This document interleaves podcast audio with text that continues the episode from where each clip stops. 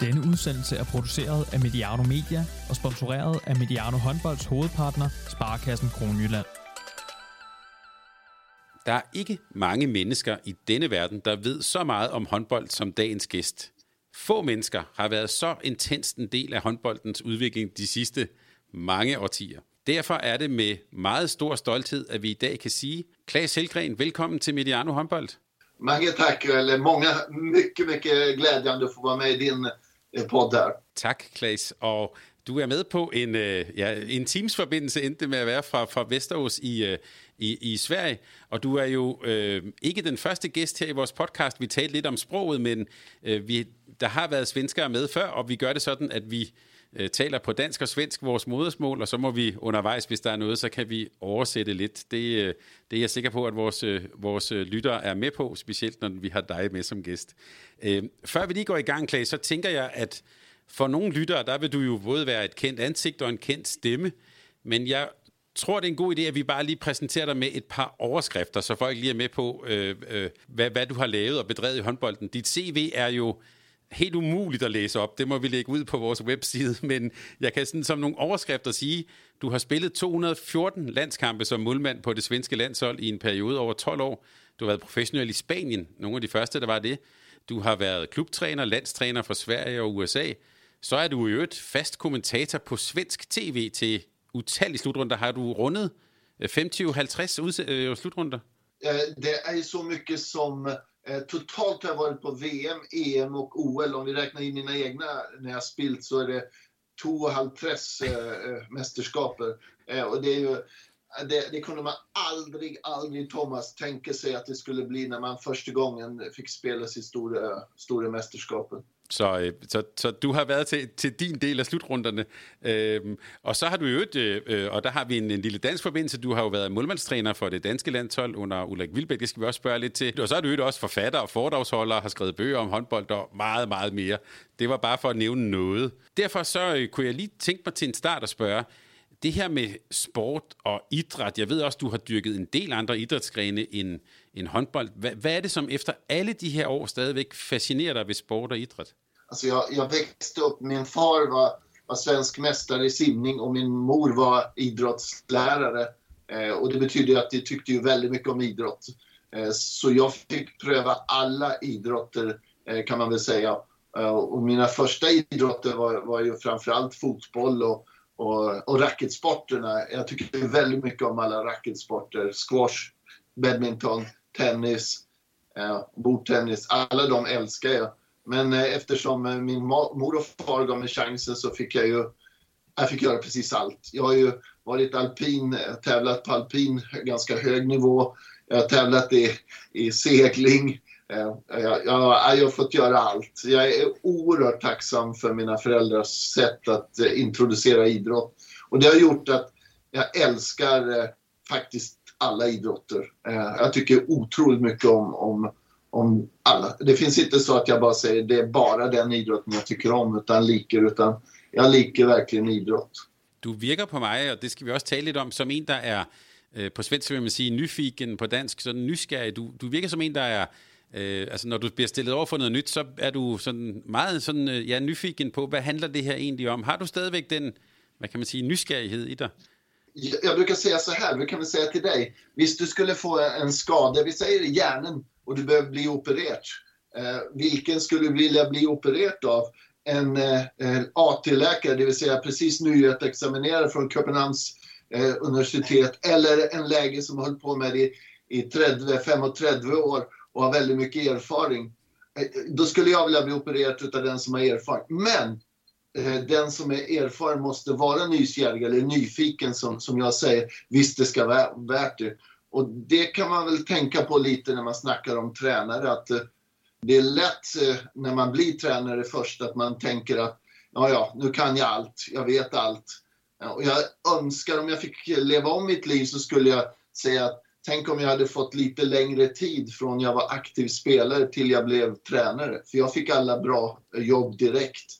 Och jag var ju bara bra på att stå i vägen för bollen liksom. Jag var ju inte något annat som jag gått på. Har, har du stadig den der ja, nysgerrighed, nyfiken, har du stadig den, i, øh, når du står op om morgenen og tænker, øh, gå i gang med en idrætsaktivitet. Jeg ved, du spiller jo stadigvæk de her racketsporter. Øh, er, er, har du, har, er det stadigvæk sådan din motivation? Ja, det är det därför att jag ser ju att man kan utveckla saker och ting. Just nu håller jag på med två projekt, det är egentligen tre. Det ena var att eh, man ser på när, när du var ung och spelade handboll och om man skulle sätta dig på en tv-skärm och så skulle man titta på hur det ser ut nu för tiden så skulle man säga, även för dig Thomas, det går ganska långsamt eh, det vi gjorde. Skulle man ta mig eh, när vi spelade våra första landskamper och så ser man på dagens handboll så är det stor forskel på, på hastigheten och, och farten. Men det man ska huska är också att att det gäller då att förstå hur ska man kunna utveckla den, den delen. Eh, och det är jag fortfarande otroligt fascinerad av. Så det jobbar jag med. Jag har ett center där vi gör bara hurtighet. Eh, därför att jag var förbannad på att jag skulle göra Coopers test och jag var ju målman liksom. Jag tycker mm. att det var helt eh, värdelöst. Och det, det, slutade ju att när jag var färdig med, med Ulrik och jobbet med Danmark efter sex år så blev jag fotbollstränare, det vill säga jag blev tränare för Hammarby fotboll och min uppgave där var att öka Eh, snabba löpningar, så klara av det. Och det är ett projekt. Det andra projektet som jag jobbar med är att spelarna idag vill inte spela i, i samma Holt hela, hela sin karriär. Utan man byter, eh, man byter till Flensburg, till Kiel, man byter dit. Man stannar inte så länge. Det är väldigt få som stannar det. Och då har man en väldigt viktig del, att lära sig en spelidé. Visst du huskar det svenska landshållet när man hade sin storhetstid så var ju både Wislander och, och några till av dem 37 år och lite, lite äldre. Men det, de var väldigt mycket sämre fysiskt än de var när de var 25 eller 30 år. Men de kunde spela samman, de gjorde inga tekniska fel, de visste exakt vad de skulle göra. Eh, och eh, jag jobbar idag med det som om man tänker att du Thomas skulle eh, bli, bli pilot på SAS.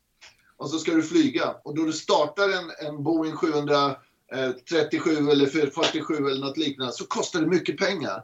Och det gör man inte, utan man jobbar med simulatorer. Eh, som, så du får gå ute och lära dig sitta i en simulator och jobba.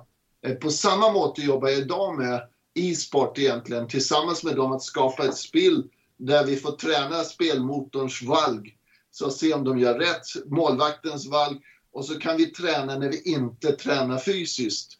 Det vill säga, det, det är för mig ett otroligt viktig del i att snabbt lära sig en spelidé. Om, om vi ser nu så kan vi säga till exempel om man ska bli god målman så tar det ju eh, till 30 år egentligen innan du är på din topp. Eh, men jag vill ju att man ska vara när man är två tyve färdig. Eh, och varför man är god när man är är gammal är ju för man har sett situationerna så många gånger. Så att de har lärt sig att det här, nu när Mikkel Hansen går upp där så kommer han att skjuta där. Och, och när, när man gör den här saken, till exempel från Narciss eller, eller om vi tar från de här goa som är nu då, de bästa, så, så vet man att då kommer de göra det. Men om vi kan förkorta den tiden genom att vi tränar så kan vi få långa karriärer, väldigt långa karriärer. Och den tredje grejen som jag jobbar med är att att det handlar ju om självtillit. Sverige har ju nu otroligt fin självtillit i, i sitt landsholt. Eh, igår så kommer Vanne på kontring och så släpper han bollen bara hur lätt som helst. För att han har sån otrolig självtillit efter att han varit bra i Flensburg, han har varit bra i landslaget. Men hur skapar vi självtillit? Eh, och jag jobbar då med att, att, visa till exempel, om jag är skytter så visar jag Mikkel Hansen för mina spelare, två minuter. Och sen får de se sig själva med, med 40-50 klipp där de gör allt gott i, i, på fjärrsyn. Och så startar man träningen sen för att lära hjärnan. För hjärnan styr så mycket det här. Att eh, så här kan vi göra. Du, du är så här bra. Du är faktiskt så. För jag vet hur det är när man kan tänka när man står där. Hur Fabian ska jag ta stinga skott? Mm. Han är på 3,70 uppe i, i skyn. Eller när Kang kommer på kontring eh, hoppa förbi mig och hoppa förbi mig. Liksom, hur ska jag klara det? Ja, men då har jag tränat. Ja, du är så bra så du kan klara det. Och det är projekt som jag håller på med nu. Eh, men ja, det var en lång utläggning, men, men hur som helst. Ja, men och, och i mellemtiden sidder jeg og skriver ned, Klaas. det, det er, men hvis vi bare lige starter med det sidste, det her med, med, med selvtillid, er det også en metode, altså jeg hørte det som det, vi på dansk vil sige, sådan en, en styrkebaseret mentalitet, altså vi tager udgangspunkt i alt det, du er god til, og så går vi ind og træner øh, på det. Er, det. er det også sådan øh, tanken, sådan det der at tænke styrkebaseret? Nu, I gamle dage ville vi måske se på, hvad for nogle fejl laver Klaas Helgren, og så skal vi rette fejlene. Er det också, ja, hvordan är tanken? Ja, min tanke är att, att människor, visst øh, vi, vi tränas hjärnan att vi kan saker så blir vi väldigt goda. Och om visst du får en rätt tränare som hela tiden säger att du ska utveckla. Jag säger icke att man inte kan rätta till saker och ting. Men jag säger att man må leta efter det som är gott hos de spiller som man är. Och, och jag har en positiv människosyn. Jag vill verkligen att eh, jag ska lyfta dem. För mig är att lyckas som tränare är att få någon spelare att vilja försöka bli så goda de kan. För för mig finns det tre typer utav, utav eh, spelare. Det finns de som sitter på O'Learys och berättar om hur bra de kunde ha blivit. Och så finns det de som säger att det är fel på tränaren. Och så finns det de som brinner här inne som, som har eh, vad, vi, eh, vad, man säger grita i Spanien eller, eller alltså det brinner. Eh, och det är dem jag vill jobba med. Och jag vill väcka dem där inne så att de är beredda att göra det arbete som krävs. För det är inte lätt att bli bäst. Och då måste man veta att eh, då gäller det för mig att få dem att vilja prova det och få känna att de kan. För det kan man. Jag tror att man kan göra alla väldigt, väldigt bra. Och då är jag stolt. Stolt om, eh, oavsett om de blir bäst i världen eller om de blir bäst på regionen. Och så säger du alltså också något annat, Clay, som jag är nöjd till att fråga om. Eh, eh, det her med e-sport, alltså altså en, en spilidé, så du tænker det, sådan som jeg hørte det, at det var ligesom en, en, en simulator. Øh, hvilke sportsgrene taler vi om her? Jeg tænker, er det, er det simpelthen at, at spille, hvis du er fodboldspiller, så skal du spille FIFA og prøve at forstå det i sådan en sammenhæng, eller hvordan, øh, ja, hvordan fungerer det? Den, den forskel som, som du tänker på när du spelar FIFA så ser du det som vi ser som kommenterar kamper. Mm. Det man kan göra idag är att man går in i, i spelet och är en av spelarna på plan och därifrån så får du ta eh, det. Det finns faktiskt möjligheten att ladda ner i datorn och sen får jag, får jag jobba därifrån. Så om du är spelmotor i handboll så får du läget att eh, vi har eh, en offensiv trea, du ska slå det passet och sen får du lära dig vad det får för effekter. Eller Eh, som målman, när han går upp där så kan du se eh, från målmans eh, perspektiv. Istället för som på, på Fifa och, och de här handbollsspelen som finns så är man ju liksom spelare. Även om de hjälper så min, mitt mål, jag är inte säker på att jag lyckas Thomas, men är att jag kan träna spelaren när de har, har tränat sitt första pass på dagen. För, för, för mig är det väldigt konstigt. Och, och, om vi tar ett exempel. Eh, I Sverige så har man eh, snittlönen på mitt fotbollslag eh, Hammarby som jag var för spelarna 125 000 kronor i månaden. De börjar klockan halv nio med en kaffelatte och sen så får de frukost utav en jättefin restaurang de har.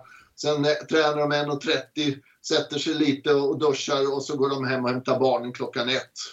Om, om jag hade varit tränare så hade de fått börja klockan åtta och gått hem klockan sex. Liksom. Eh, om, du har, om du har 125 000 i lön så har du lika mycket som en läge på högsta nivå, en överläkare. Mm. Och tänk om de sa vi jobbar tre timmar och så går vi hem varje dag.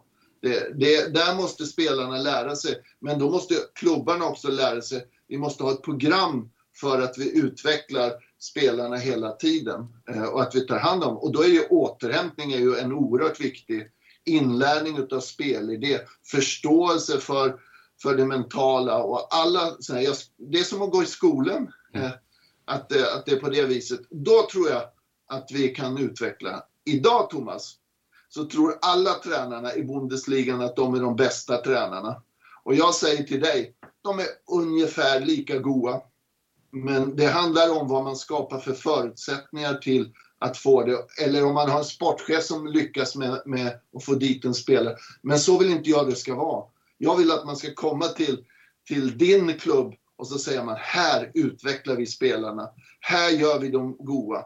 Eh, här gör vi den spelaren lite bättre och vi behåller honom i fem år och vi gör honom bra. Idag är det inte på den måten. Idag är det resultat nu, vilken sportchef är bäst och sen så tror alla tränarna, Thomas, tycker att de är bäst.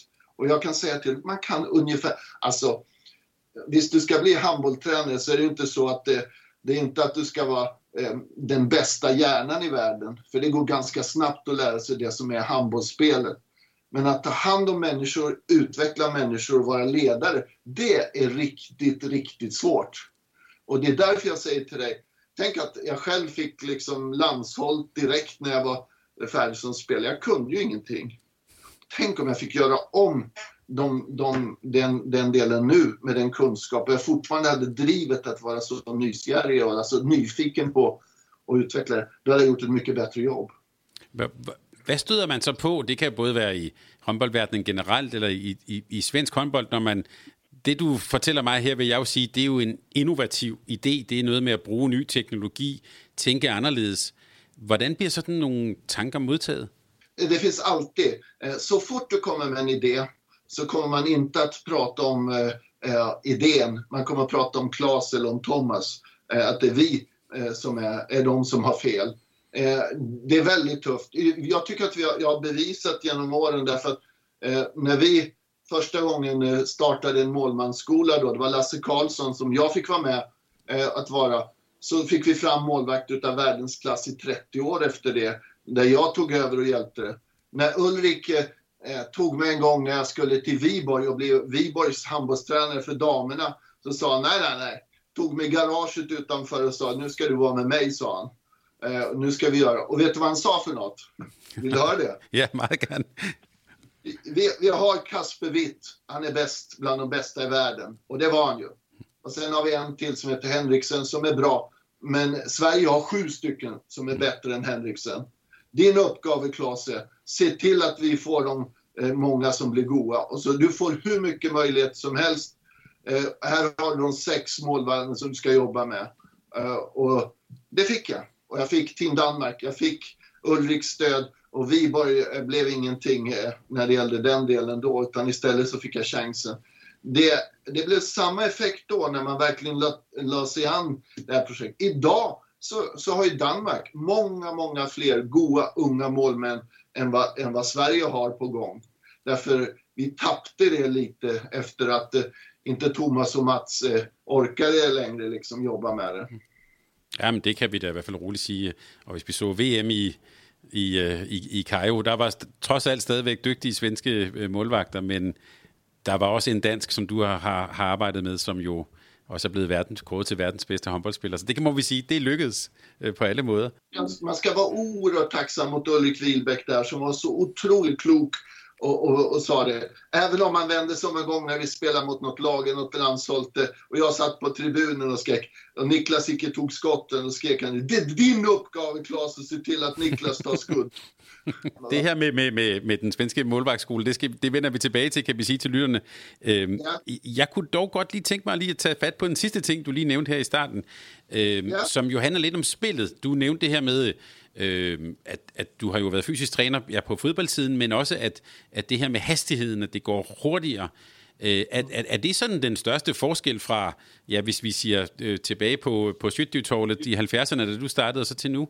Ja, alltså, för, precis som du, vi snackade lite innan, min, min första handbollskamp jag såg var, var när Erik Holst och det danska landslaget spelade i Västerås, där jag är nu. Eh, och det är klart, det gick ju långsamt. Men det finns ju ingenting som säger att det icke sköt lika hårt, om vi säger. Men spillet var långsamt.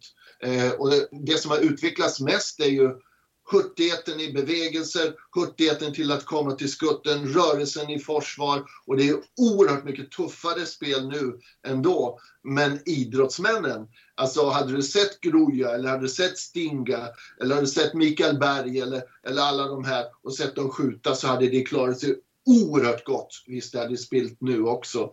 Eh, så att det, den stora skillnaden är, är att det går oerhört mycket, mycket hurtigare. Och man kan välja två vägar. Man kan välja den vägen som, som Lemgo gjorde en gång i tiden nu, visst du huskar i början av 1000-talet?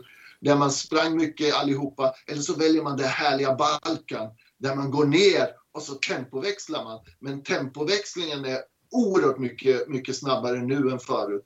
Så det är två olika vägar att gå. Men idag kan man väl säga ganska tydligt att, att visst man icke springer så har man icke en chans.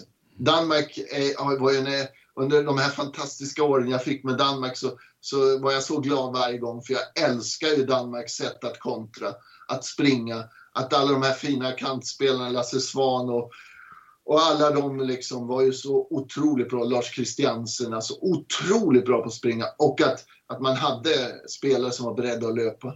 Det är mycket, mycket enklare att göra mål eh, på kontring än vad det är att göra mål eh, eh uppställt spill. Och det, vi pratar nästan alltid, Thomas, om uppställt spill. Mm. Men för mig är det, se till att få en jävligt god målman och spela ett bra försvar och kontra så, så blir man ett lag som, som är med och vinner. Det är därför Sverige är bra. Sex mot sex skulle de inte vinna en match. Er der, at, tænker du også, at den udvikling med øh, hurtigere spil og, og måske også de her øh, øh, øh, øh balkant øh, temposkift, er det bare noget, som du, hvis du sådan ser lidt fremad, bliver, det bare, bliver der mere af det, tror du? Er det den retning, vi, vi arbejder? Alltså jag, det, det, vi har varit väldigt konservativa i vårt sätt att se på handboll. Eh, vi pratar om att du är, god, eh, du är god på att springa tillbaka, eh, brukar vi säga. Det är viktigt med tillbakalöpet, det säger alla tränarna. Men det är ingen som säger hur ska vi skapa tillbakalöpet? Om du går till basket så, så kör man ju massor med olika försäljliga sätt att göra det. Där tror jag att utvecklingen kommer. Eh, EM i Sverige som gick så var ju Norge absolut bäst på att löpa tillbaks. Men nu kommer det också, hur löser vi det ännu mera? Vad har vi för lösningar när vi styr bollen? Vad vill vi egentligen? För, för egentligen så går det ju ut till att få motståndaren att avsluta på, på den sämsta eh, måtten för, för, för dem och den bästa för den som försvarar. Eh, och det finns så otroligt mycket att göra. Om du tittar på amerikansk fotboll så finns det uppställningar och, och lösningar för allting. Eh, vi går mot den delen. De skickliga tränarna kommer bli ännu bättre på det. De kommer bli väldigt duktiga på det. Men allt kommer ändå till slut att vara hur skicklig är Mikkel Hansen? Eh, vad, vad, kan han göra? Vinner han sin kamp? Eh, men eh, att sätta upp spelen eh, kommer inte vara så, så konstigt. Fan, de gör en jävla rundgång eller, mm. eller Frans kryss allihopa liksom och så säger de att de är genier, tränarna liksom. Det är ju, inte, det är ju faktiskt inte så. Utan det är hur bra kan man utveckla spelaren? Skottet, du, du talte lidt om, øh, øh, du nævnte den her sådan, øh, hvis vi skal sige, øh, øh, øh Bengan Boys-æraen i, i svensk håndbold, der var det jo kendt for, at Bengt Johansson havde den her playbook, som, som spillerne fik, fik udleveret. Der var rigtig mange, øh, også sådan helt små standardsituationer, 3 meter kast og sådan. Er, er, som du ser det, er, er spillet blevet mere øh, ja, ensrettet, og folk gør lidt for meget det samme? Altså jeg tænker, den her spilidé, er den blevet lidt for meget den samme spilidé? Ja, därför att ingen vågar tänka på nya sätt. Eh, det har ju varit genom åren, vi kan ta några. Eh, det startade med att man, man hade inga hoppskudd på 60-talet eller, eller vid, ja, ja, där 60, 60-talet. Mm. Utan då, då började Groja att hoppa och skjuta. Alltså ingen spelare hoppade och sköt innan. Och då började man göra kryssen och växlingar som vi säger då. Eh, och efter ett tag så kom Sirpinski, tror han hette, i Polen som började köra rullningsspelet. Mm. Istället låg man nära att rulla. Eh, och sen så kom Vlad och Stenser. Oj, de skjuter bra. Vi spelar inte så vi väntar in dem, vi spelar 3-2-1. Det har ju gått i de här. Sen kom det med att det var fyra spelare i Sovjet som skulle vara över två meter, spela 45 minuter eh, i varje, varje, varje kamp. Och de blev ju större och större. Till slut var de så stora så man vågade knappt gå nära dem. Men så spelade Jugoslavien bort dem sen. Och Jugoslavien spelade verkligen bort eh, det sovjetiska eh, herraväldet där. Tills man gick vidare till nästa del. Och nu pratar vi bara, bara, bara herrhandboll, men på damhandbollen, oj, oj, oj. När Danmark tog fart där så var det ju Ulriks löpningar, alltså hur de löpte och otroligt bra de var på det. Det är i och för sig en historia som är oerhört intressant. Men tænker du også det her med, at man øh, oftere skifter klub, øh, altså at det, det så også gør, at det er, lidt, det er lidt svært at implementere en Hvis jeg nu havde en, min egen spilidé, det er ret svært at få den til at leve, fordi to år efter, så er mange af spillerne væk. Er det, er det, er, altså, det, er det sådan en konsekvens af den måde, som, som, som spillet udvikler sig på? Ja, men om vi, om vi tittar på det då. Så när, när jag blev den första professionella spelaren Eh, från Sverige, jag och Björn Nilsén. Eh, det var ju samtidigt faktiskt som Erik Veje och Palle Jul Jensen eh, flyttade ner till Malaga. Så var vi de första som var, som var professionella spelare. Alltså i Danmark var det definitivt inte professionella spelare på någon måte, utan man hade sitt jobb precis som vi hade. Men så fort det blev professionellt så blir det ju väldigt mycket lättare för folk att flytta och bestämma sig för att göra det. Jag menar, det finns ju spelare som du har träffat som har spelat hela sin karriär i samma klubb. Det är väldigt få spelare som kommer göra det eh, nu, eh, om vi ser. Vilket gör min idé ännu viktigare. För ska du få ett riktigt gott spel så måste du snabbt se till att, att du lär dig hur man ska spela och att du, att du får spelarna att, att göra det. Och då har vi ju kommit enormt långt i utvecklingen när det gäller teknik. För mig var den bästa som jag träffat var Leif Mikkelsen. Jag vet inte om du vet vem, vem det är. Men Leif Mikkelsen hade ju dem eh, där på, på 70-talet. Och han var den första som hade videoupptagningar och videoupptagningar på spelare och hade all koll på det. Alltså, eh, jag älskade det, därför då kunde jag sitta och titta på när, mina möt, när jag mötte spelarna. Och jag, jag, jag tänkte så här Thomas, att jag var ensam om det här att läsa in det. Men när vi skulle möta Rumänien en gång Eh, så, så kommer Bela Bartolos, Ungerns målvakt, och knackar på min dörr förresten i, i Köpenhamn och sa här har du hur de skjuter allihopa i Rumänien, jag vill att ni vinner. Mm. Och då, då skönte jag att, att han också hade koll på det här, att man visste att den här delen var viktig. Leif Mikkelsen låg allra längst fram idag. Han låg så långt fram, det var därför Danmark tog sitt steg. Man var oerhört fint lag, men också man var väldigt mycket bättre förberedd än de andra. Vi satt ju på en tavla och ritade. Här kommer, idag är det nog, vi får se upp för Anders Dahl Nilsen liksom. Jaha, vad skjuter han och hur kommer han? Man hade inte koll på det då. Idag vet ju vi exakt vad varenda spelare var. Ett tag som tränare var det ju det enda man var bra på, det var ju att klippa klipp. Och det tycker jag är helt fel. Det ska inte vara den som är bäst på datorn som ska bli bäst tränare. Den som är bäst på människor ska vara den som, som, som leder lagen. Jo, jeg kan sige til lytterne til dig, at min allerførste gæst som vært her på Mediano Håndbold, det var Leif Mikkelsen, og vi, hvor, vi, okay, okay, og, og, hvor okay. vi også talte om uh, hans møde med Vlado Stensel og så videre. Det kan lytterne gå tilbage og, og, og lytte til. En, han er stadigvæk uh, også engageret, kan man sige, meget engageret i håndbolden. Uh, Klaas, jeg har engang hørt en historie, som du selv har fortalt uh, til et andet medie, men hvor uh, du fortalte om det her med, at du som, som målmand, som målvagt skrev ting ned i din, i din sorte bog, øhm, og så mødte du, øh, tror jeg, sådan noget 20 år efter en person på gaden i Stockholm, og du kunne ikke huske, hvad han hed, men du kunne huske, at han skød venstre nede, eller noget af den stil. Er det, er det, var det rigtigt husket? Ja, ja, det är faktiskt sant. Det, det, jag, jag är lite ledsen för att det var på den måten.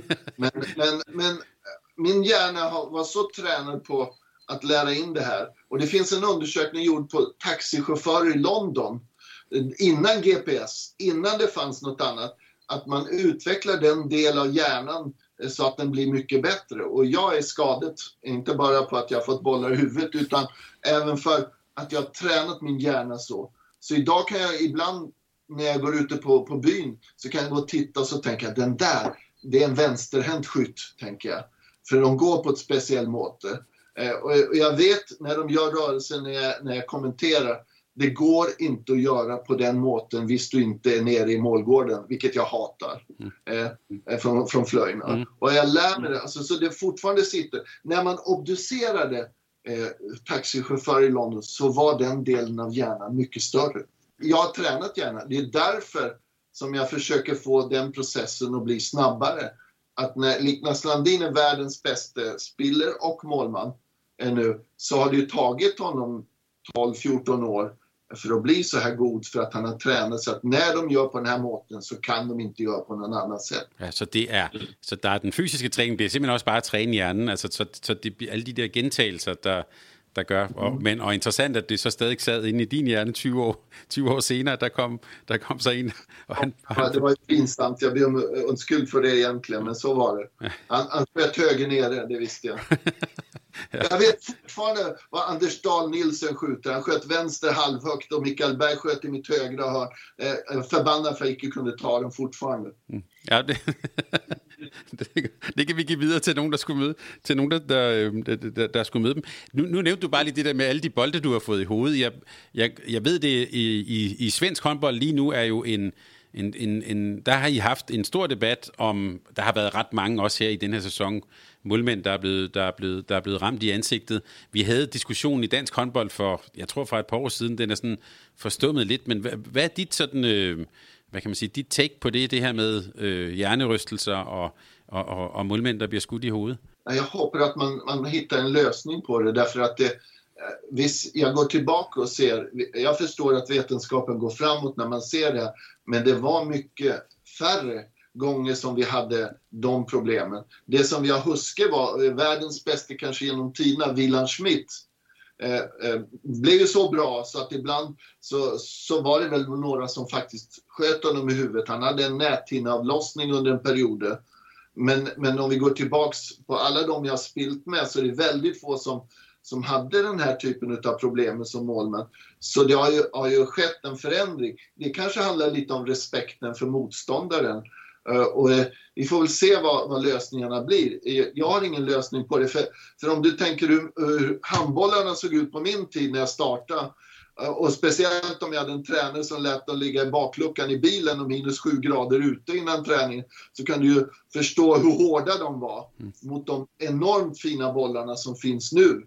Eh, så är det väldigt konstigt att det är på det sättet. Men det kommer ju regler nu mm. där man eh, kommer att få utvisningar och, och eh, oftast är ju reglerna på den viset att man tar bort den delen för att eh, vi kan ju inte ha så mycket och på damesidan har det ju varit enormt mycket liksom också. Det, det, snart vill ju ingen stå i mål. Og nu nævnte du lige Wieland Schmidt. Hvis du lige skal lave bare lige en hurtig top 2-3 stykker over målmænd nogensinde, er Wieland Schmidt, er det, han er din nummer et? Ja, alltså om jag ska, om jag ska ta det så det finns ju några med enorma meriter liksom. Willan Schmidt är ju en. Ja, vi kan väl ta dem lite från de olika målmännen i olika länderna. Penu var ju fantastisk, fantastiskt bra under, under en tid i Rumänien. Eh, för, för Spanien så eh, huskar jag väldigt mycket, de har jag fått fram väldigt många. Där finns det ju tre, fyra som har varit bra. Kasper Witt i Sverige, eller i Danmark, mm. förlåt. Eh, och i Sverige Thomas Svensson och Mats Olsson alla de här målen har varit bäst i världen. Liksom. Eh, så att eh, om topp 10 där så, Wieland Schmidt eh, och Majer är ju fantastisk målvakt. Det, det, är svårt, men varje epok har haft någon målman som har varit där.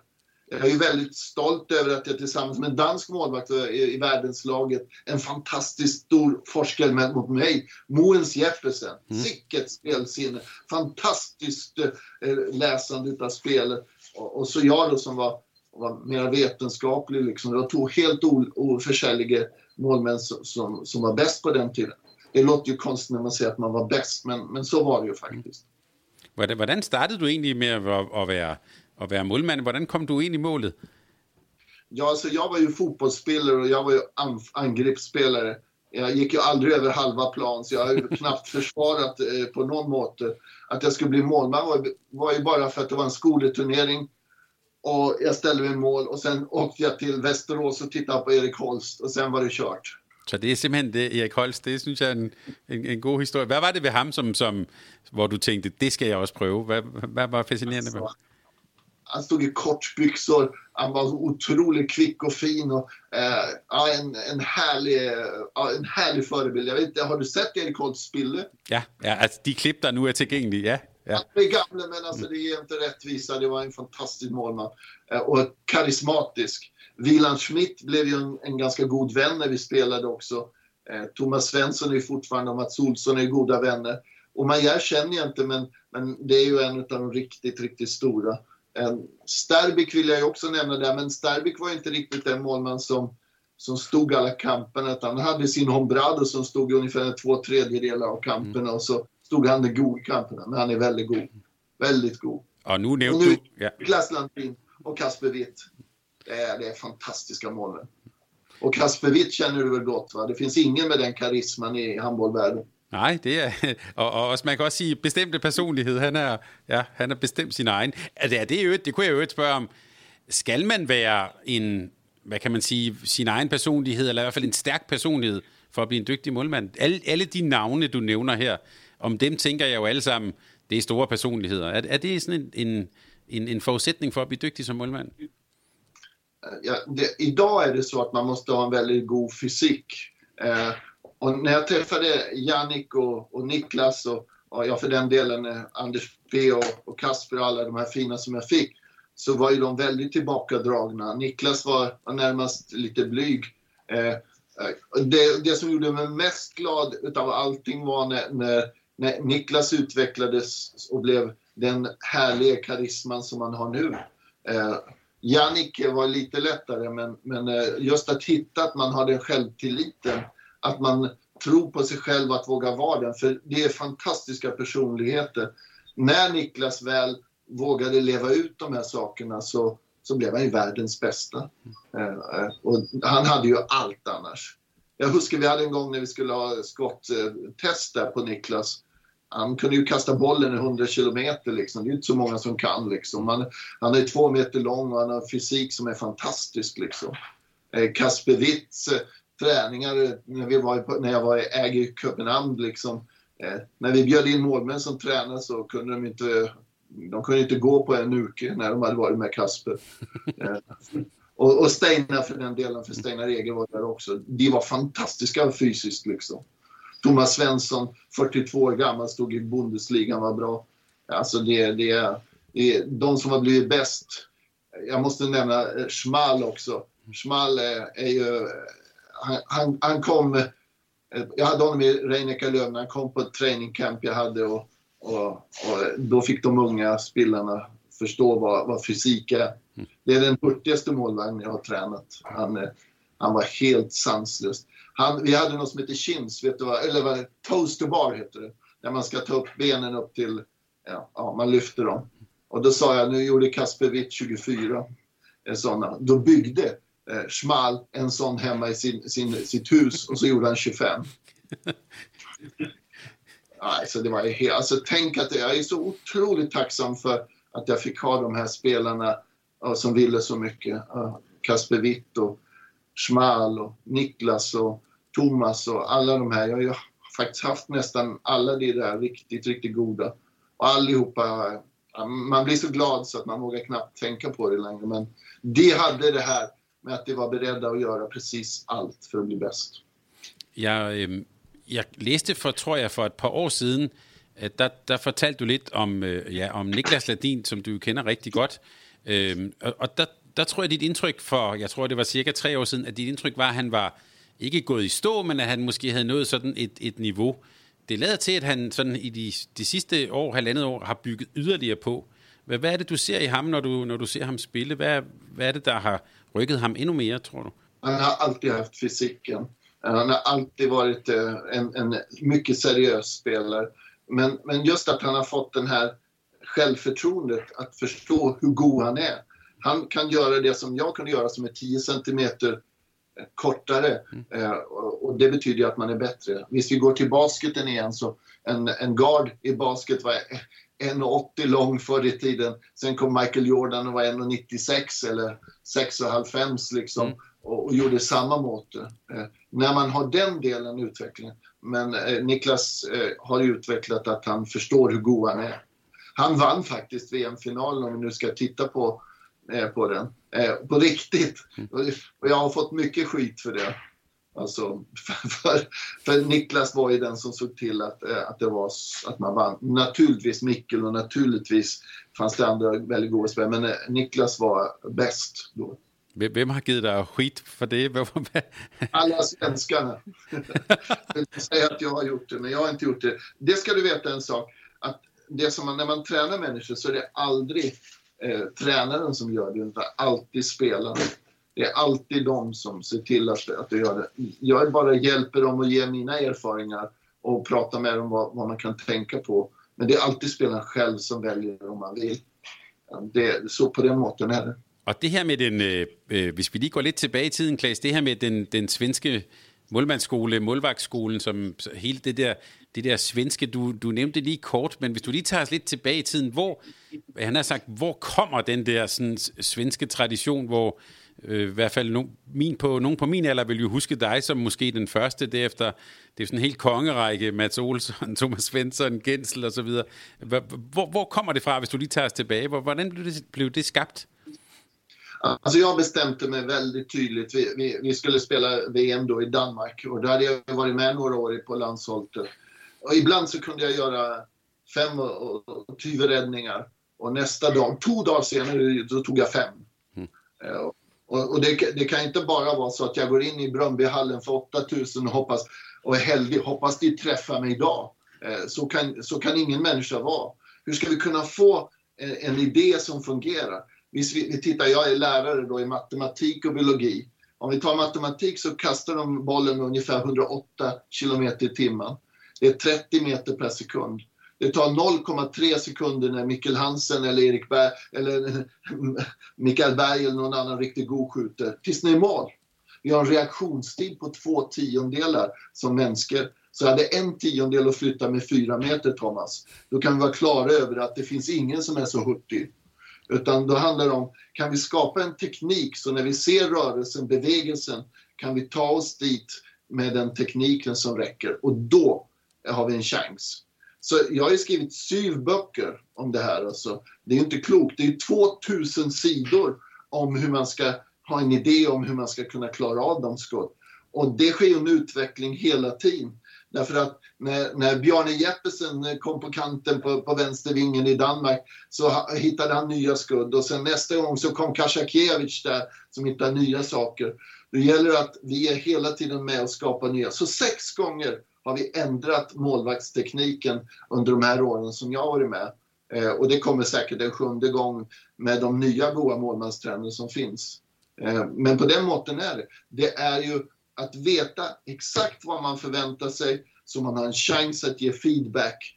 För annars så kommer du bara säga till mig, ja men vad god du är Claes, för du tog bollen och vad dålig du är när du inte tog den. För mig kan Kasper Witt eller någon vara otroligt bra fast man inte tog ett utav tio skott, för han var helt rätt. För då vet jag att när vi har spelat tio matcher så kommer han till slut att ha 40% räddningar. Och det var min räddning, för jag ville inte vara med om att stå inför Westfallenhallen och, och ibland var det världens bästa och, och göra fantastiska räddningar och nästa dag inte ta ett skott. Det som hände med det är att man kanske kapade lite toppar men man fick en jämnhet som, som skapade och det var inte bara vi i Sverige som hade målmansskola. Den fanns på Balkan, den fanns lite nere i Spanien. Och, och, när jag fick, om jag nu får dra det med Danmark, så tänkte jag så här ta svensk 9 meters teknik i handbollen. Ta Balkan på kanten där, där de var bäst. Och så tar du dansk kreativitet. Alltså det här underbara som jag älskar med danskarna, att man vågar vara kreativ. Och så tar man eh, den tyska inställningen. Mm. Alltså Andreas Thiel, Hoffman, eh, eh, Fritz och alla de här underbara. De har ingen teknik alls, men de har ju en djävulsk inställning det var det som, som var tanken när jag startade Niklas Landin och Company. Så var det. Och än en gång, tack till Ulrik, för det var Ulrik som gav mig chansen med, med så fina eh, målmän att jobba med. Men det lyder også som en meget, hvad kan man sige, øh, nu tager du øh, dansk kreativitet og tysk sådan øh, vilje og indstilling. Det du fortæller her, hvis vi sådan skal putte lidt kultur på, det er også en meget øh, svensk sådan grundighed, systematik, analyse Øh, er, er det også sådan, at ja, han har sagt, at det er også kulturelt betinget, at lige præcis den tilgang skulle komme fra Sverige och fra jer? Ja, kanske, men, men det kom ju för att jag är ju jag är matematiker, mm. vetenskaplig liksom. Min, min del kommer ju till att, att om, man, om man tittar på ett problem så måste man försöka lösa det på något. Eh, när jag snackade första gången med danskar, och det kanske är lite dumt att säga det här då, så sa de att det enda en mål man behöver är mod. Ja, det är att våga stå i målet, men, men det räcker ju inte så långt. Liksom. Man måste ju ha en teknik liksom. Och, och, det var det som jag försökte skapa. Och jag, jag bevisar ju att det var omöjligt att vara hurtig. För, för jag kan ju säga till dig att Rubens Wickelsö, som du inte ens vet vad han var, det var en av mina idoler. Han var den snabbaste målmannen. Han är lika gammal som jag från Danmark. Men han hade ju ingen teknik, men han kunde ju fånga en fluga i flykten liksom. Så snabb var han. Eh, men hade man satt dem i, i, i det hela eh, med teknik. Och det här kan man se väldigt tydligt, för jag har haft damer också på damsidan är det lättare att få snabbare resultat visst man skapar en teknik. Eh, de, har inte alla de varianter på skotten som, som killarna har. Så, så man kan snabbare bli väldigt, väldigt bra eh, på, på det. Och, och, det får man nog säga att, att det är intressant. Men nu börjar damhandbollen bli så otroligt bra klasser på. Så de här fyra eller åtta lagen som finns ute i Europa nu som är bäst, de, eh, det är stor underhållning. Stor underhållning av spel. Men meget, synes jeg, er interessant det der med at, altså, før man træner noget, så har man faktisk lavet en analyse af, hvad er det egentlig for et spil, vi spiller, og hvad er, hvad er sådan øh, betingelserne for, det, for, for at lykkes inden for det her. Det, det tænker jeg, at du, det har vel været ret nyt dengang, var det ikke det, Klaas? Jo, det var det. Men, men, men låt mig ta ett exempel då. Liksom. Jag, jag huskar alltså Danmark och eh, damer när de blev som bäst med Anja Andersen och, och Anette Hoffman och alla de här goa eh, och det var ju helt fantastiska spel. Men när du såg träningen, för vi tränade samman ibland när jag hade damlandslaget på Sverige och, och eh, här så hade ju Ulrik damerna där. Och när man då såg när Anja tränade eller när, när alla de här fina spelarna gjorde, Anne Dorte Tandrup och alla de här goa spelarna alltså. När de tränade så, så hade de en nivå till på allting. Jag huskar en gång där, där, där Anja inte fick träna med Ulrik för de blev förbannade på varandra. Så kom hon in till oss och skulle träna. Och så höll hon på, den, den här berättelsen är inte klok Thomas. Så, så, så kom hon in och så tränade hon och, och så sa hon, här ska du få se Claesson. Det här kommer jag göra i EM och det var väl 6,5 som hon skulle, eller möjligtvis 6,5 ja, 97 kan det ha varit.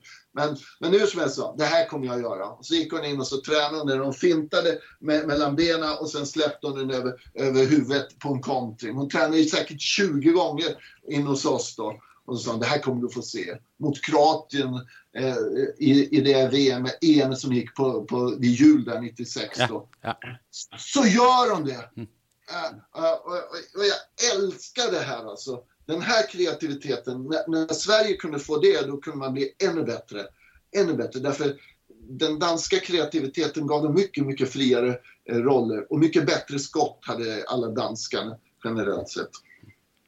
Jeg vil lige spørge dig om en lille detalje, som, øh, som jeg i hvert fald kan huske, da jeg sad og, og, og, og kiggede på tv. Det er i VM i 1986 i 86 i Schweiz. Der kan jeg huske, ja. du designede sådan en, en målmandsdragt, som havde sådan nogle øh, sorte og hvide striber, som næsten fik dig sådan til at gå øh, i et med, med, med stolpen. Er det sådan en typisk Klaas Helgren-ting? Ja, jag är ju lite knäpp, det vet du nu. Men, men det var redan 1984 i Los Angeles så hade jag, hade jag läst väldigt mycket om hur ögat fungerar.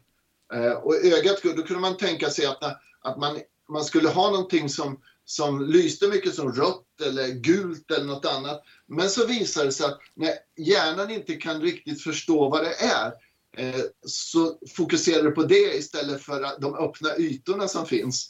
Och nu ska du få höra. Eh, Vertigo med Black Sabbath, det var ett, ett rockband för länge sedan när du föddes. De hade en, en, en vinylskiva där det snurrade svart och vitt och det såg ut som, som, som blev så att man blev fixerad vid det. Så då bad jag en, en, en dam med att sy mig en, en tröja där det inte går att läsa ut vad det är. Eh, och du gjorde hon till eh, OL i Los Angeles. Och den hade jag på mig där. Mm. Eh, och när vi hade spelat sista matchen, där vi, vi, jag tror vi kom på femte plats där, så, så sålde jag den för 1500 dollar för det kom folk och ville ha den. Och, och, det var så härligt. Så till 86 då så, så sydde vi en ny. Tanken var få fokus på att ett oregelbundet mönster så kommer man att titta på det istället.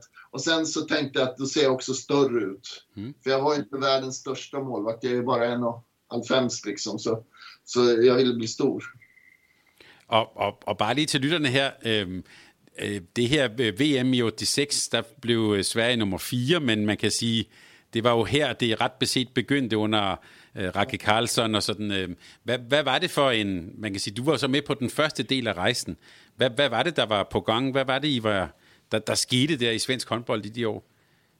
Alltså vi hade spelat äh, 82, hade vi spelat ett dåligt eh, äh, VM, riktigt dåligt. Äh, och, eh, då hade vi eh, Kaj-Åke Andersson och så var Roger Karlsson och Ragge var med också. Och sen så, det hade ju börjat gå ganska gott för några av oss spelare men då tog Ragge Karlsson kontakt med mig, med Per Kalén och med Björn Nilsén och så sa han jag kan ordna 75 dagar med, med träning för landshållet. Är ni beredda att göra det? Och, och vi sa okej, okay, vi kör. Eh, och vi tränade, eh, jag tror inte man kan förklara hur hårt det var. Men vi fick då träna och vi började bli bättre och bättre och bättre. Och vi som, som var ledande var ju, Toma, eh, det var ju jag och eh, Carlén och, och Björn Nilsén. Fick ju med sig de födda eh, 1964, det vill säga Wislander, Staffan Olsson, Ola Linger och Peder Järpag som inte du känner till kanske. Det som var den bäst utav dem. Mm. Absolut bäst utav dem.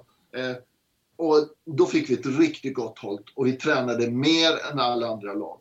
Absolut. Det var, vi hade ju våra klubblag med matcherna, vi hade 75 dagar och vi tränade. Och det enda vi pratade om på samlingarna var hur kan vi bli bättre? Fantastiskt eh, klimat för att bli bra.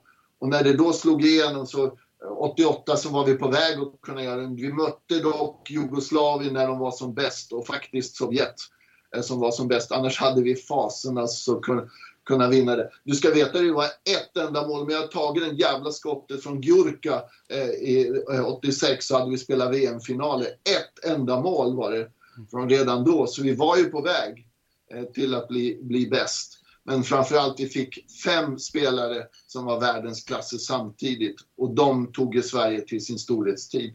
Eh, otroligt bra. Men, men Roger Karlsson satte igång och tränade. Bengt Johansson blev ledare. Han blev eh, inte utvecklare på samma sätt, han blev en, en riktig ledare.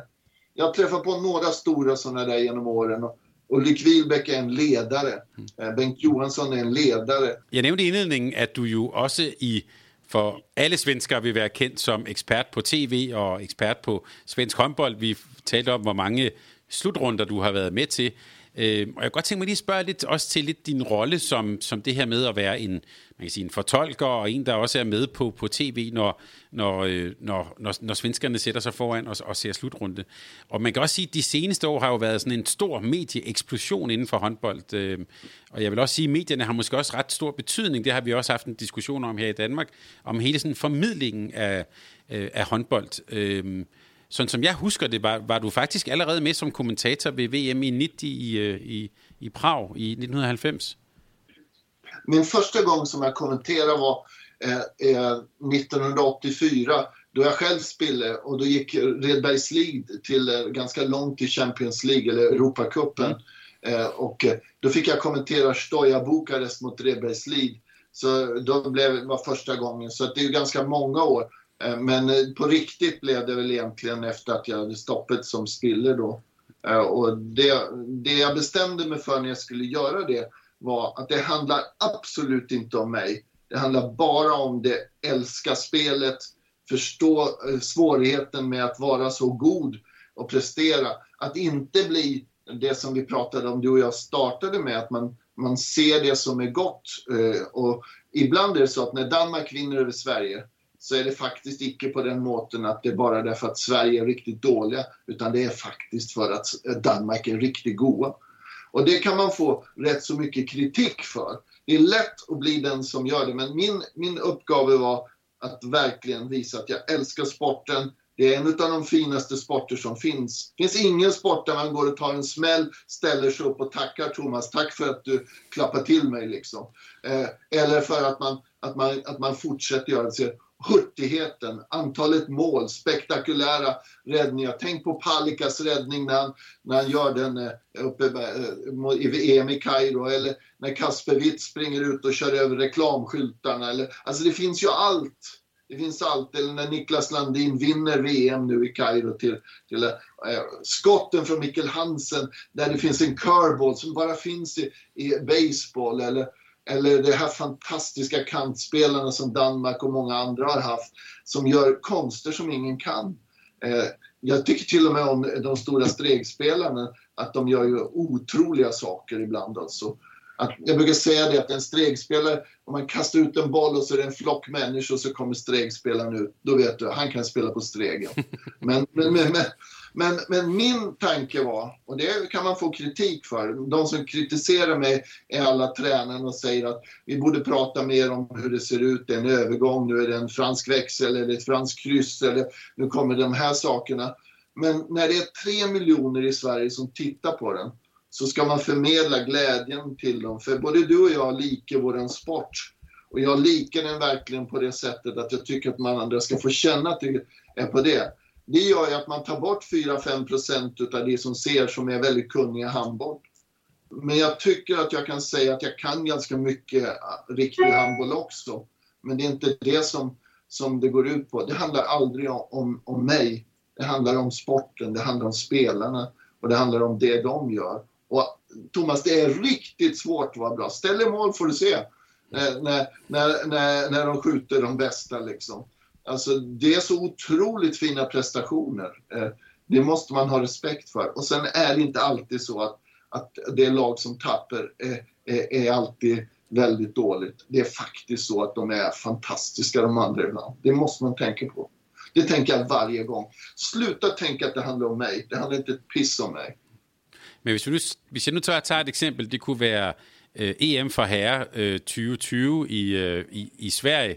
Der kan man sige, både for Danmark og Sverige var det jo ikke nogen stor slutrunde. Hvordan, hvordan håndterer man så det, når du, øh, når du ser Sverige? Nu taber Sverige, nu går Sverige ikke videre. Og jeg ved, vi har også talt, jeg har talt med Bent Nygaard om det her øh, på den. Det er jo der, han, der sagde han, det er der, man virkelig kommer på arbejde. Altså det er der, det bliver svært at være ekspert på tv. Ja. Den, den första gången som jag Eh, var kommentator på riktigt då, eh, VM 90 som du pratar om, så, så hade jag Arne Hägerfors vid min sida och så sa han de kommer tycka att du är den bästa expert som finns om Sverige vinner och tappar de så är du den sämsta som finns. Var med på det? Ja, Okej, okay, så jag. Men jag försökte driva det till att man måste uppskatta prestationer i de andra holten. Och jag vet, jag huskar då till exempel, eh, det gick inte så gott för Sverige och Danmark i den här turneringen som du snackar om. Men det var andra håll som var bra. Eh, det var ju fantastiska prestationer utav Norge, eller när Dovniak ligger ner och kämpar. Och så. Eh, då, då, då, kan man istället eh, lyfta det. För det, det, är sporten. Alltså, det handlar inte bara om hur bra Sverige är. Men Bent är väldigt klok. Han har helt rätt. Alla kan göra en match där Danmark vinner och alla är bäst och Mikkel gör 10 och, och Niklas tar allting och, och, det är så. Och då är allt lätt. Då är Nikolaj Jakobsen världens bästa också. Men, men det är inte riktigt det som är grejen med vår fina sport. Vår fina sport behöver inte bara att det är vårt lag som vinner, för det är så, så fin sport. Alltså. Men hvordan, øh, altså, jeg, jeg tænker også, øh, at, eller hvordan, hvordan vil du karakterisere sådan øh, debatten om håndbold i Sverige? Altså er det, hvordan er medierne? Er det, øh, går de meget på? Føler, altså i Danmark har vi jo haft den her øh, debat om, at der er nogle af landstrænerne, der synes, at de får, bliver udsat for, for meget kritik. Gudmund Gudmundur Gudmundsson har, har været på. Thomas Svensson har, har også nævnt, at øh, medierne var meget kritiske. Hvordan nu, du jo både, du er jo på, på mange sider i håndbolden, hvordan oplever du det? Man måste tänka på, på det, att eh, om, om vi tar, alltså fem och halv fem utav de människor jag träffar är glada över det man gör. Vad du än gör, precis, visst, du, gör, du kan göra vad som helst, så kommer det alltid vara människor som, som in, inte liker det. De tycker att du är ful eller skallet eller, eller snackar fel och gör det det är inte dem vi fokuserar på. Min, min tanke, och där måste man släppa när man är tränare. Man måste släppa det. Klart att det, jag, jag tycker Per Johansson sa det ju väldigt enkelt när han är tränare i Balkan. För han sa till mig så här, hur kan du vara tränare i Balkan? Eh, det är så tufft, sa jag. Jo, sa han, eh, på den här måten är det. Att jag vet, visst vi tappar, då får jag fyken. Då får jag sparken. Och visst vi vinner, så blir jag kung. Men Claes, jag liker det, sa Och det måste man. Man måste tänka så om man gör det. Men om vi pratar om den här saken, med debatten med, med det igen, bry inte om personen eh, Thomas eller Claes, utan bry dig om sporten. Eh, och, och, tänk på det. Sen gör jag fel och Bent fel och du fel. Men vi kan inte leta efter dem hela tiden och fokusera på det.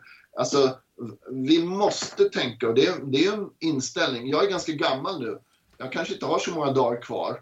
Jag tänker inte lägga energi på att bli förbannad på, på någonting utan jag vill istället försöka att göra någonting bättre. Eh, och tänka på att jag, tänk vad, vad kul att jag har fått vara med om det här.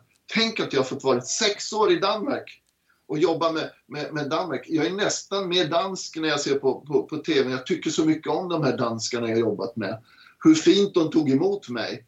Eh, alla spillorna. Och, eller som, som Niklas sa till mig en gång eh, när vi satte oss i bussen och, och så satte mig jag på Mikkel Hansens plats.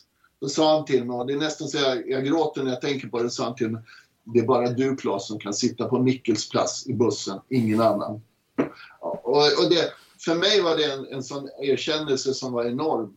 Att eh, svenskar och danskar är inte alltid bästa kamrater liksom, på det sättet när det gäller idrott. Men de var otroligt fina mot mig, eh, spelarna. Riktigt, riktigt fina.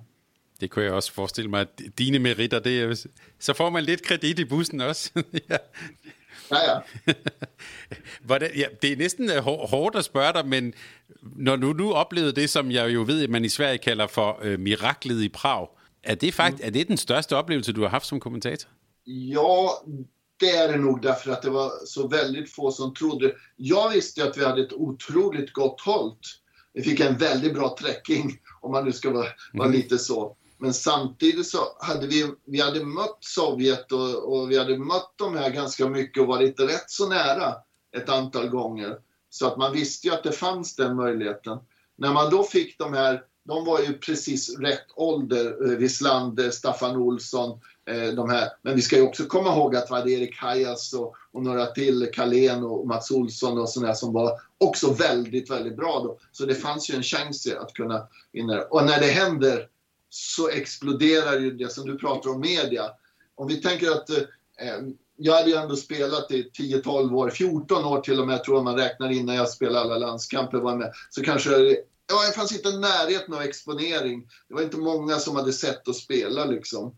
Men från det, när jag började jobba på TV4 och, och sen när vi körde här, så blev ju de folkkära. Alltså Wislander, Staffan Olsson, eh, alla de här blev ju Mats Olsson och alla de, de vet ju, precis som Mikkel Hansen är känd idag, men det var ju mycket tidigare i Danmark därför Anja Andersen var ju lika populär som statsministern är under en period. Mikkel Hansen är en av de stora personerna, lika stor som fotbollsspelarna. Men i Sverige blev det en otrolig grej i och med undret i Prag, för det var ett under. Och därifrån så var det ju faktiskt 12-13 år sanslöst bra för, för svensk eh, handboll. Men hvordan är så, om vi Øh, hvis vi tager, hvordan, hvordan ser man på de svenske både, det kan både være de svenske øh, øh damelandshold og det, og det svenske herrelandshold, hvordan er, er det placeret i mediebilledet i Sverige? Hvordan er interessen øh, for dem nu? Ja, det, har, det blev en, ett extremt intresse när ett Holt som egentligen ingen trodde skulle kunna klara att göra det man gjorde i Kairo. Mm. Men det blev också en väldigt, väldigt bra signal att visst man jobbar samman i den här världen där det är bättre att lägga ut ett Instagram eller, eller att prata om hur god jag är så vinner ett Holt. Det är ju knappt några som skulle kunna säga vilka som spelar i Sverige om vi tar ut, det är inga, inga stora spel. Ja, det är klart Gottfridsson och de här visste man om. Men helt plötsligt så är det ett Holt som vinner. Och är det något jag har lärt mig genom de här tiderna är att visst man jobbar samman så kan man åstadkomma otroliga saker. Det är det som är uppgaven för den som är landstränare, att få dem att jobba samman och att göra det som man ska. Och det de gjorde, det var ju väldigt nära att man gick hela vägen fram till att ta ett VM-guld. Eh, om man tittar ur, ur synvinkeln eh, mest överraskande så måste man nog säga att genom alla tider vet du tusan om något lag har, har eh, överraskat mer än Sverige gjorde i Kairo. Det, är, ett, det är en fantastisk prestation. Men det har ju, har ju fortsatt. De förlorade knappt under Glenn Solberg. Mm. Vill ja. du höra en historia om Glenn Solberg? ja, ja, äntligen. Ja. En liten historia. Eh, jag var ju tränare då i, i Stavanger och vi hade gjort det bra och då hade jag sett en väldigt god spelare som heter Glenn Solberg som spelade då i Drammen. Och jag skulle bli tränare i Västerås här och vi hade ett gott håll så jag sa kan inte du komma här så får vi prata med ordförande, styret där och så så, så kom han och en kille som heter Frode Scheier då, som var målman som var rätt så god. Och, och så träffade jag dem här i Västerås och så, så, blev han, e- så, så erbjöd de då Glenn Solberg 25 000 kronor. Och då tänkte jag 25 000 kronor i månaden, det är okej okay ändå. Men det var 25 000 kronor om året och sen åkte Glenn Solberg hem och ett år eller två år senare så spelade han i Barcelona. Eh, det är oerhört tufft för mig som tränare att jag inte fick Glenn Solberg. Eh, för han var ju en fantastisk spelare. Men så var det. Och vad är det du ser med ham som hvad kan man sige, som træner? Hvad, hvad, er, er det meget det her med holdet? Er det det, der er hans store kvalitet? Det vet, vi är lite annorledes än danskarna där. Eh, det är liksom vårt kännetecken, ett Holt som spelar. Alltså vi, vi vill ju gärna vara, vara på det sättet och i och med att det blev så otroligt lyckat med att man jobbade samman till, för, för laget så blev det ju väldigt bra. Sen är handboll, målvaktsspel, Palicka det bästa han gjort, försvarsspel eh, där, där de var otroligt bra. Dario och eh, de här killarna var ju väldigt bra och så fantastiska kontrade i Vanne och, och, och där på andra sidan var det också lika bra, liksom, utan Ekberg. Eh, så att det, det, var ju enormt bra. Sen eh, att, det var, att man gjorde det tillsammans. Men det har ju fortsatt. Man har, man har förlorat en enda match under Solbergs ledning mot Danmark som är, är världens bästa. Det är, det är ju, ja, jag, jag, tycker om det. Det är som att eh, det är lite så att man utmanar världen i den här världen där individualismen är allting. Det är bättre att berätta om hur bra jag är än att berätta om något annat. De jag tränar säger att jag vill inte se något jäkla Instagram där ni lägger ut det. Lägg ut träningsbilder när ni håller på istället. Klaas, det synes jeg faktisk er et meget godt budskab måske at slutte lidt af på. Øhm, øhm, her til sidst, så, og, og jeg kan også sige, jeg synes også, der er lidt en kobling til det, vi startede med.